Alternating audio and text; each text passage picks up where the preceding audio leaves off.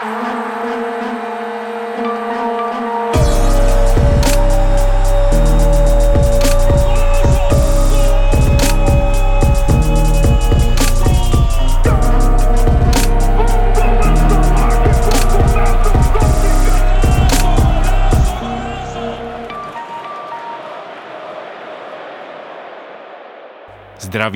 a vítám vás u nového Outsidera.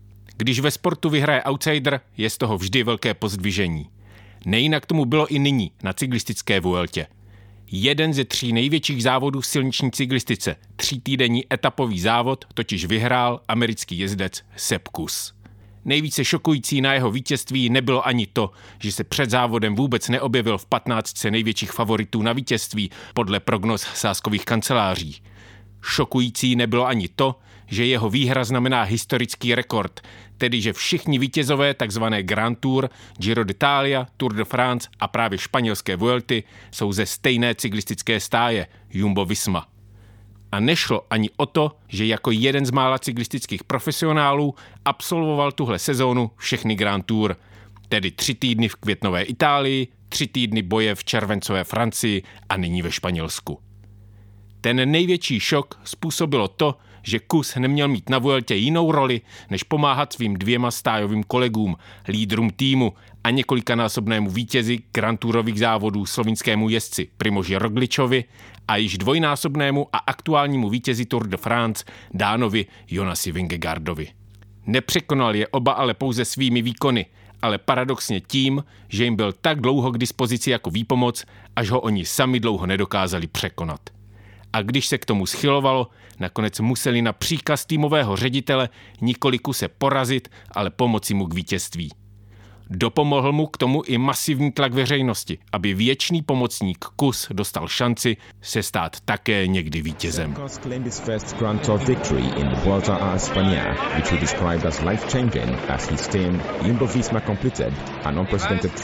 The Dutch team became the first to win all three Grand Tours in a single year. They win the team classification with complete dominance, and this man is now a Grand Tour winner.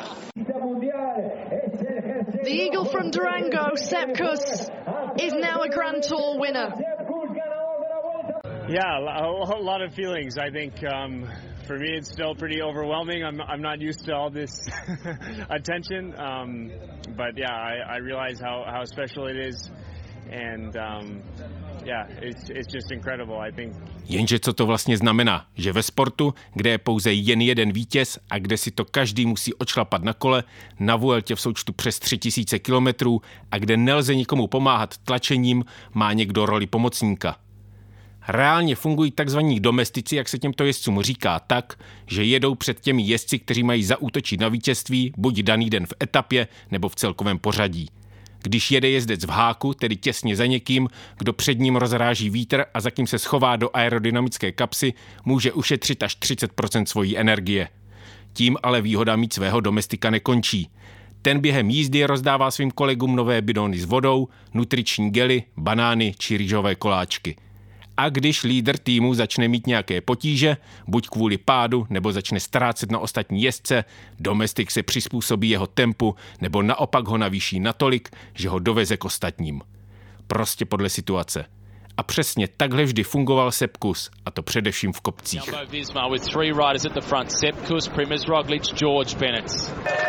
Sepkus, who is on the front. He was so good two days ago, Sepp Kuss. He was. He's coming to his own a bit in the last couple of days, and I think the confidence is growing with it. Kus už dlouho ohromoval cyklistickou veřejnost tím, jak dlouho vydrží jet v těch nejprudších pasážích a horách, čímž pomáhal hvězdám svého týmu utahat jejich soupeře vlastním tempem. Nakonec favorit nastoupil a ujel všem, včetně svého domestika.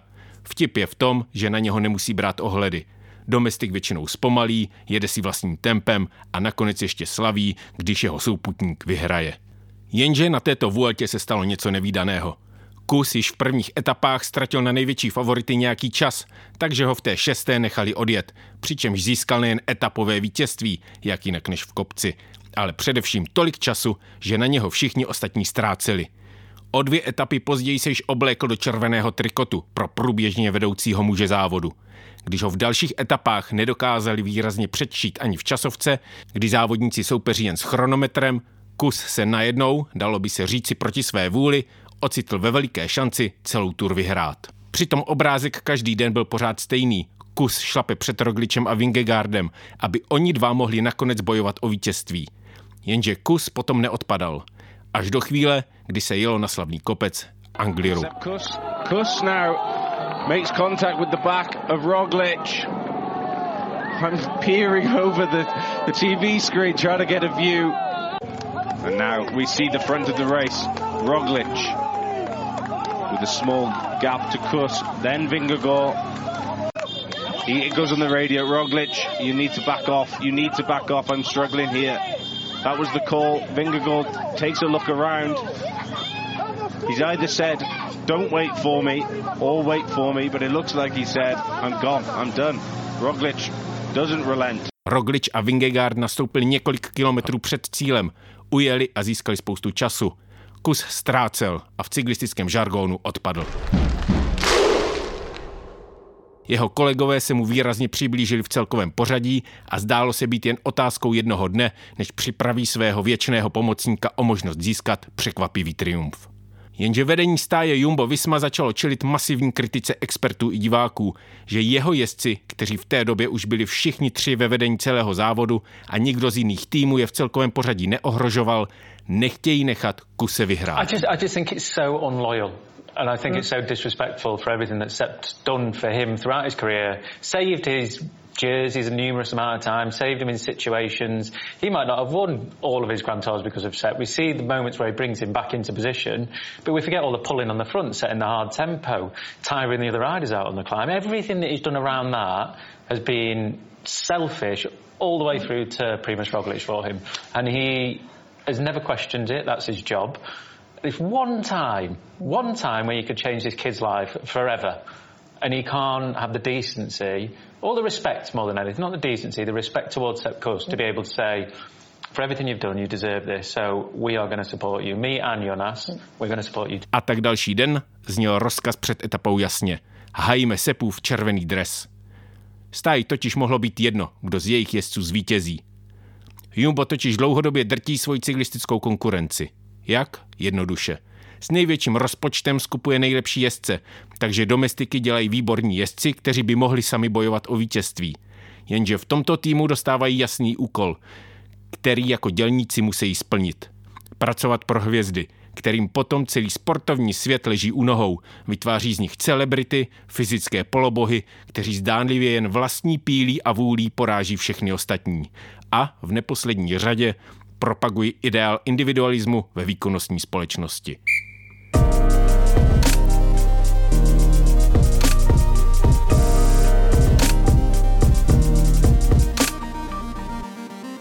Nakladatelství Alarm vydává svou druhou knihu. Hrdinové kapitalistické práce v Evropě jsou pokračováním úspěšného reportážního projektu Saši Úlové tentokrát z prostředí východoevropských migrantů, kteří se jako levná pracovní síla vydávají hledat štěstí na západ Evropy. Reportážní kniha Saši Úlové ukazuje, že chudí lidé jsou kvůli tomu, aby se uživili nebo aby uživili své děti, ochotni podstupovat strašné věci. A také, že platová nerovnost mezi východem a západem Evropy je dlouhodobě neudržitelná a ohrožuje evropskou integraci. Pořiďte si knihu na e-shopu Alarmu e-shop.denikalarm.com www.fotbal.cz.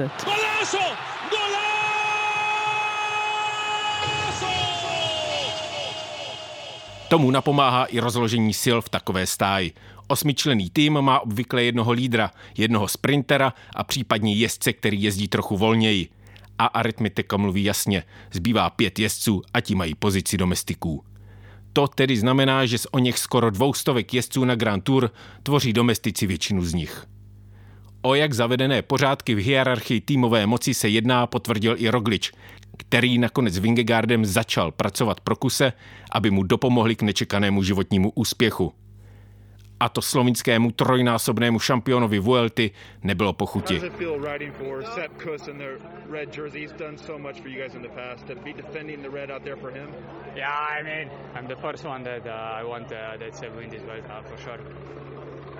Are you happy now? Yes, so far yes, but uh, Tým se rozhodl, že kus vyhraje tento závod. Mám z toho smíšené pocity, nechal se slyšet. Zároveň ale ve čtvrtek po dojetí poslední horské etapy prohlásil, jsem první, kdo přeje Sepový vítězství na této Vueltě, ale jsou tady ještě těžké dny, takže je musíme jeden po druhém zvládnout. Jenže se jedná o výjimku z pravidla. Týmy jsou stavěny s ohledem na to, aby uspěl jejich nejlepší jezdec. Ty bohatší stáje si užívají koupeného privilegia, že nejenže do závodu nastupují rovnou se dvěma hvězdnými lídry týmu, ale i s početnou ekipou, která se o ně bude starat. Právě 21. století zaznamenalo tuto paradoxní transformaci cyklistiky. Aby jeden cyklista zvítězil, potřebuje k tomu vystavět kolem sebe celý tým, který jede jen pro jeho úspěch. Ne, že by domestici neexistovali již dřív, když v roce 1911 během Tour de France domácí cyklista Maurice Broko přišel o šanci na celkové vítězství, nabídl za peněžní odměnu svou pomoc ostatním. K tomu skutečně došlo a Broko se stal prvním cyklistickým domestikem. Řediteli závodu Henrimu de Grangerovi se to ale příliš nelíbilo. Hanebné, je to prach prostý domestik, napsal ve svých novinách Le Auto. Předtím totiž byla pomoc mezi závodníky zakázána, leč de Grange svá pravidla ještě zpřísnil když v roce 1913 jeden z cyklistů zlomil při sjezdu Vidlici, musel nejprve dvě hodiny jít po svých s kolem na zádech do nejbližší vesnice a v ní si v místní kovárně musel kolo spravit sám.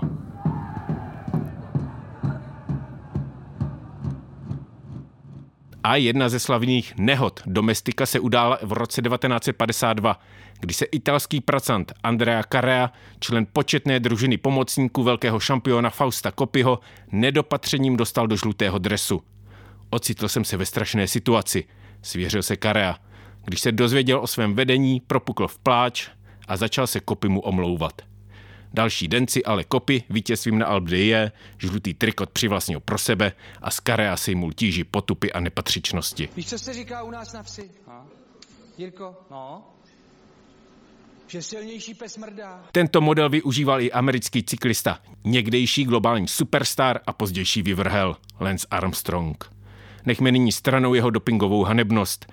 Jeho další a ne zrovna tajnou ingrediencí, jak uspět se stalo mít stájové kolegy, kteří mají jen jednu jedinou ambici. Být lídrovi týmu zcela k dispozici. Doping k tomu patřil také, bral sám a chtěl to i po svých kolezích. K tomu samozřejmě patřila i Omerta, sdílené mlčení o tom, kde jeho zářná výkonnost pramení. Armstrong díky tomu získal tehdy legendárních sedm titulů z Tour de France. Největší tlak na něho v roli nespokojeného domestika vyvíjel Floyd Landis. Dohoda zněla jasně. Pomůže Armstrongovi k sedmému titulu a další rok bude stáj pracovat pro něho. Lenz se již nebude účastnit. Dnes víme, že to skončilo tragicky. Landis po pokažené etapě famózně zazářil v té následující v Alpách, aby mu potom titul byl kvůli zcela průkaznému dopingu sebrán. Armstrongovo dědictví vzal až příliš doslovně.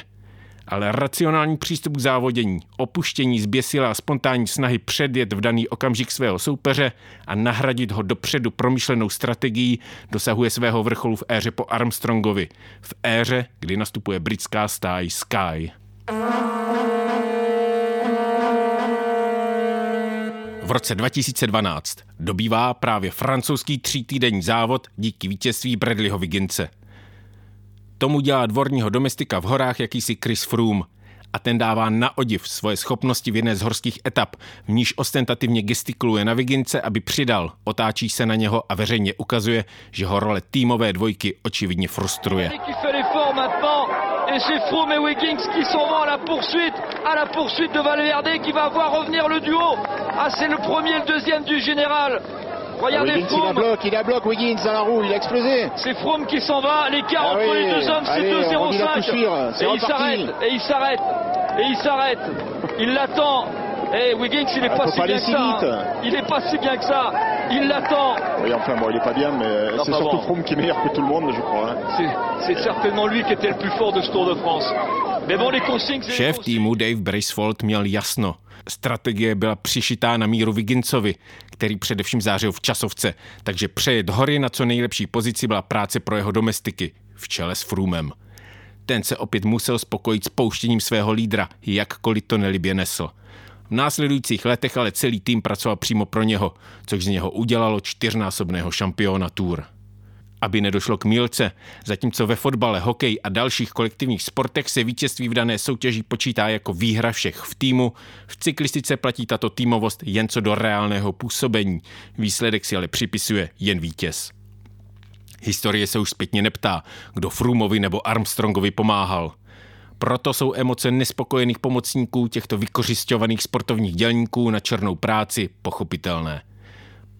A nabízí se otázka, proč někdo z výkonností na celkové vítězství obětuje vlastní, zcela pochopitelné sportovní ambice ve prospěch někoho jiného. Jednou věcí je strach z brutálního psychického tlaku, kterému jsou lídři týmů vystaveni. Ne náhodou spousta v uvozovkách legend tohoto sportu skončila s vážnými psychickými problémy. Jan Ulrich svého času po vítězství na Tour de France v roce 1997 se po skončení kariéry objevoval ve zprávách ve zcela bizarních situacích, jako bylo začení za obtěžování souseda na Malorce nebo konflikt s prostitutkou na hotelu. Mnohem tragičtější byl osud italského piráta Marka Pantaniho, kterého deprese a drogová závislost nakonec dovedly k sebevraždě v pouhých 34 letech. In the mountains you have the opposition between man and nature. It was effortless for him. So a lot of cycling is about climbing mountains. That's what Pantani could do more than anyone else. There's only one thing that drives somebody to get to professional. They have to love it. Marco Pantani ha decidido atacar a Miguel Indurain. grandissimo scalatore questo Pantani. To win the Giro and the Tour put Pantani in a tiny elite group.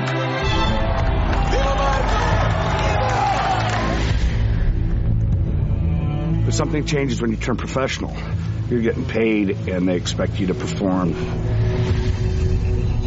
You can't win the Tour de France on mineral water. This vast conspiracy, doping doctors, corrupt institutions. Era diventato troppo famoso.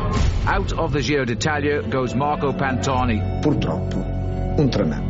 Pantani became obsessed that a plot had been formulated by the great sporting institutions by the state.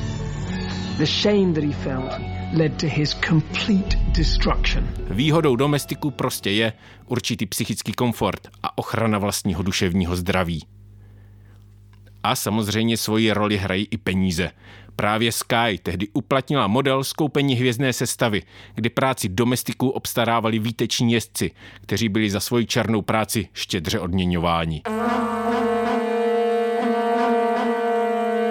Svého času rozpočet Sky, týmu živeného penězí z mediálního impéria miliardáře Ruperta Mardoka, se v roce Vigincova triumfu pohyboval kolem sumy 30 milionů liber, v přepočtu kolem 1 miliardy korun. Tím zcela jednoznačně za sebou nechali všechny ostatní stáje. Tato z neomezeného kapitálu vytvořená nerovnost donutila pořadatele kvůli zvýšení konkurenceschopnosti ostatních snížit počet jezdců závodících v jednotlivých týmech z 9 na 8 což ale ve výsledku přineslo spíše kosmetickou úpravu. Napínavost milující diváci znuděně trnuli. Vepředu celého pole jela ekipa mužů v modročerném a nastoleným tempem ničila všechny případné konkurenty. Peníze si zde jednoznačně podávali ruku s dominancí. A naopak, i proto nahradil před čtyřmi roky Murdocka ještě movitější zájemce, nejbohatší Brit Sir Jim Radcliffe. Jehož majetek se odhaduje na více než 20 miliard liber, tedy více než 600 miliard korun. Kupují si jistotu, kupují si schopnost vyhrávat. Díváte se na téměř nezdolatelnou věž z peněz. Můžou si koupit v podstatě všechny jezdce – Otázkou je, bude to fanoušky bavit, když budou všichni v jednom týmu? Prohlásil tehdy pro BBC o svém novém konkurentovi manažer EF Education First Jonathan Walter. Pokud se na to podíváte z hlediska šachu, je to jako byste si koupili víc královen. Dave Bracefold má v týmu královen 5, 6. Většina týmů si může dovolit jen jednu, dodal. Jak dnes víme, tento příklad následovalo Jumbo. V závěsu za ním ale větří svoji šanci i UAE, tým vlastněný šejky ze Spojených Arabských Emirátů, kteří si jako svoji královnu najímají služby slovinské hvězdy Tadeje Pogačara. Vzhledem k tomu, že profesionálních týmů nejvyšší úrovně jsou téměř dvě desítky, je nabílední, že při neexistenci tzv. rozpočtových stropů jsou rozdíly mezi nimi diametrální. V této nerovnosti se pak jeví trochu úsměvné považovat vítězství domestika Kuse z nejbohatší stáje za rozvrácení aktuálních ekonomickou realitou diktovaných pořádků. And we're about to see the final Maglia Rosa given at this year's 2023 Giro. It's the 106th Giro d'Italia. It's the first ever Slovenian winner. Here is Primoz Roglic. Jonas Vingegaard from Fishpacker to cycling stardom, rising to glory in the Dutch super team Jumbo Visma. The Danish king rules once again from Bilbao in Spain to the capital here in Paris at the 2023 Tour de France. Jumbo Visma reach the finish line. Let's look at the time, and it's going to be the top of the leaderboard. 24 minutes and 40 seconds for Jumbo Visma. They absolutely smash Ineos Grenadiers. Pokud vám připadá postavení jezdců v týmech jako až příliš velká analogie pracovního rozložení sil v typické kapitalistické firmě, není divu. Ony cyklistické stáje jsou totiž přímým odrazem kapitalistických pořádků. I když se mluví o stájích jako jakýchsi organizacích, na rozdíl od tradičních klubů z kolektivních sportů se jedná o svého druhu jednorázovky.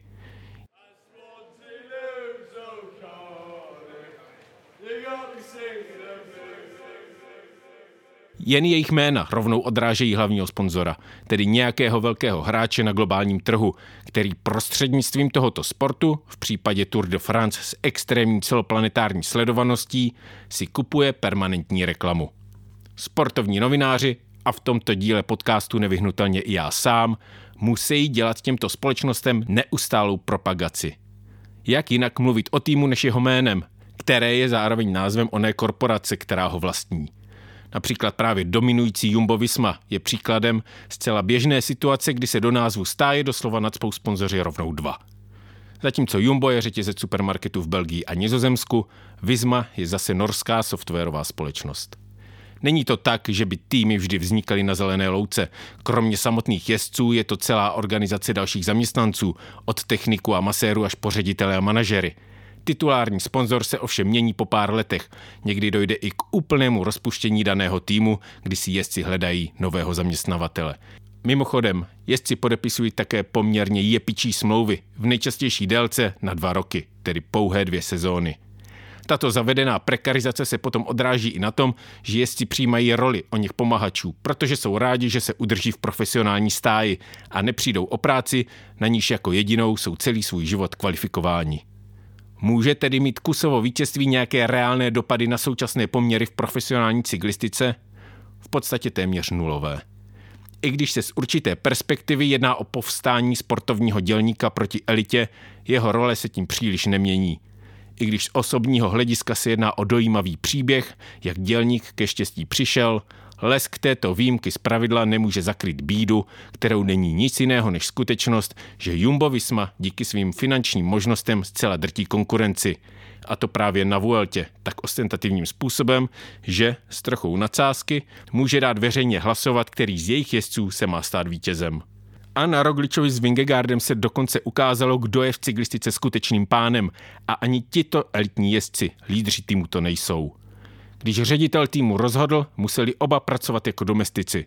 Právě proto nelze poměřovat domestik jako vykořišťovaný proletariát, protože i špičkoví jezdci jsou na tom podobně.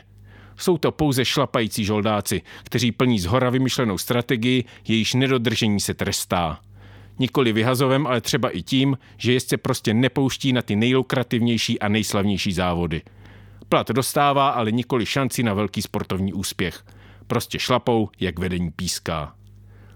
A ona týmovost, bez níž nemůže jednotlivec ve skutečnosti sám za sebe uspět, není ničím jiným než podniková dělba práce, jejímž cílem je zisk v podobě šampiona a vítězství pro svého chlebodárce.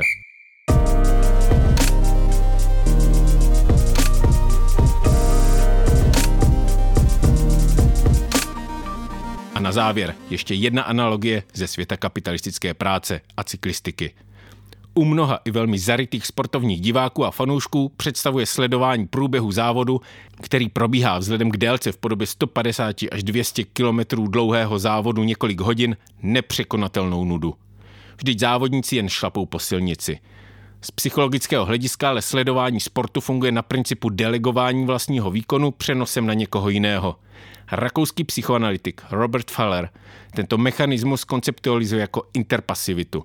Zatímco u interaktivity jsme ponoukáni něco dělat, u interpasivity jsme naopak v pozici, že nic dělat nemusíme. Jen je třeba aktivitu delegovat na někoho jiného.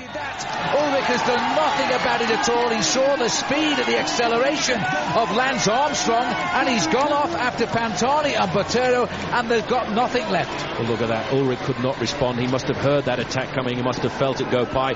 He looks at the Colombian rider. How are you doing? Thank you very much. Goodbye.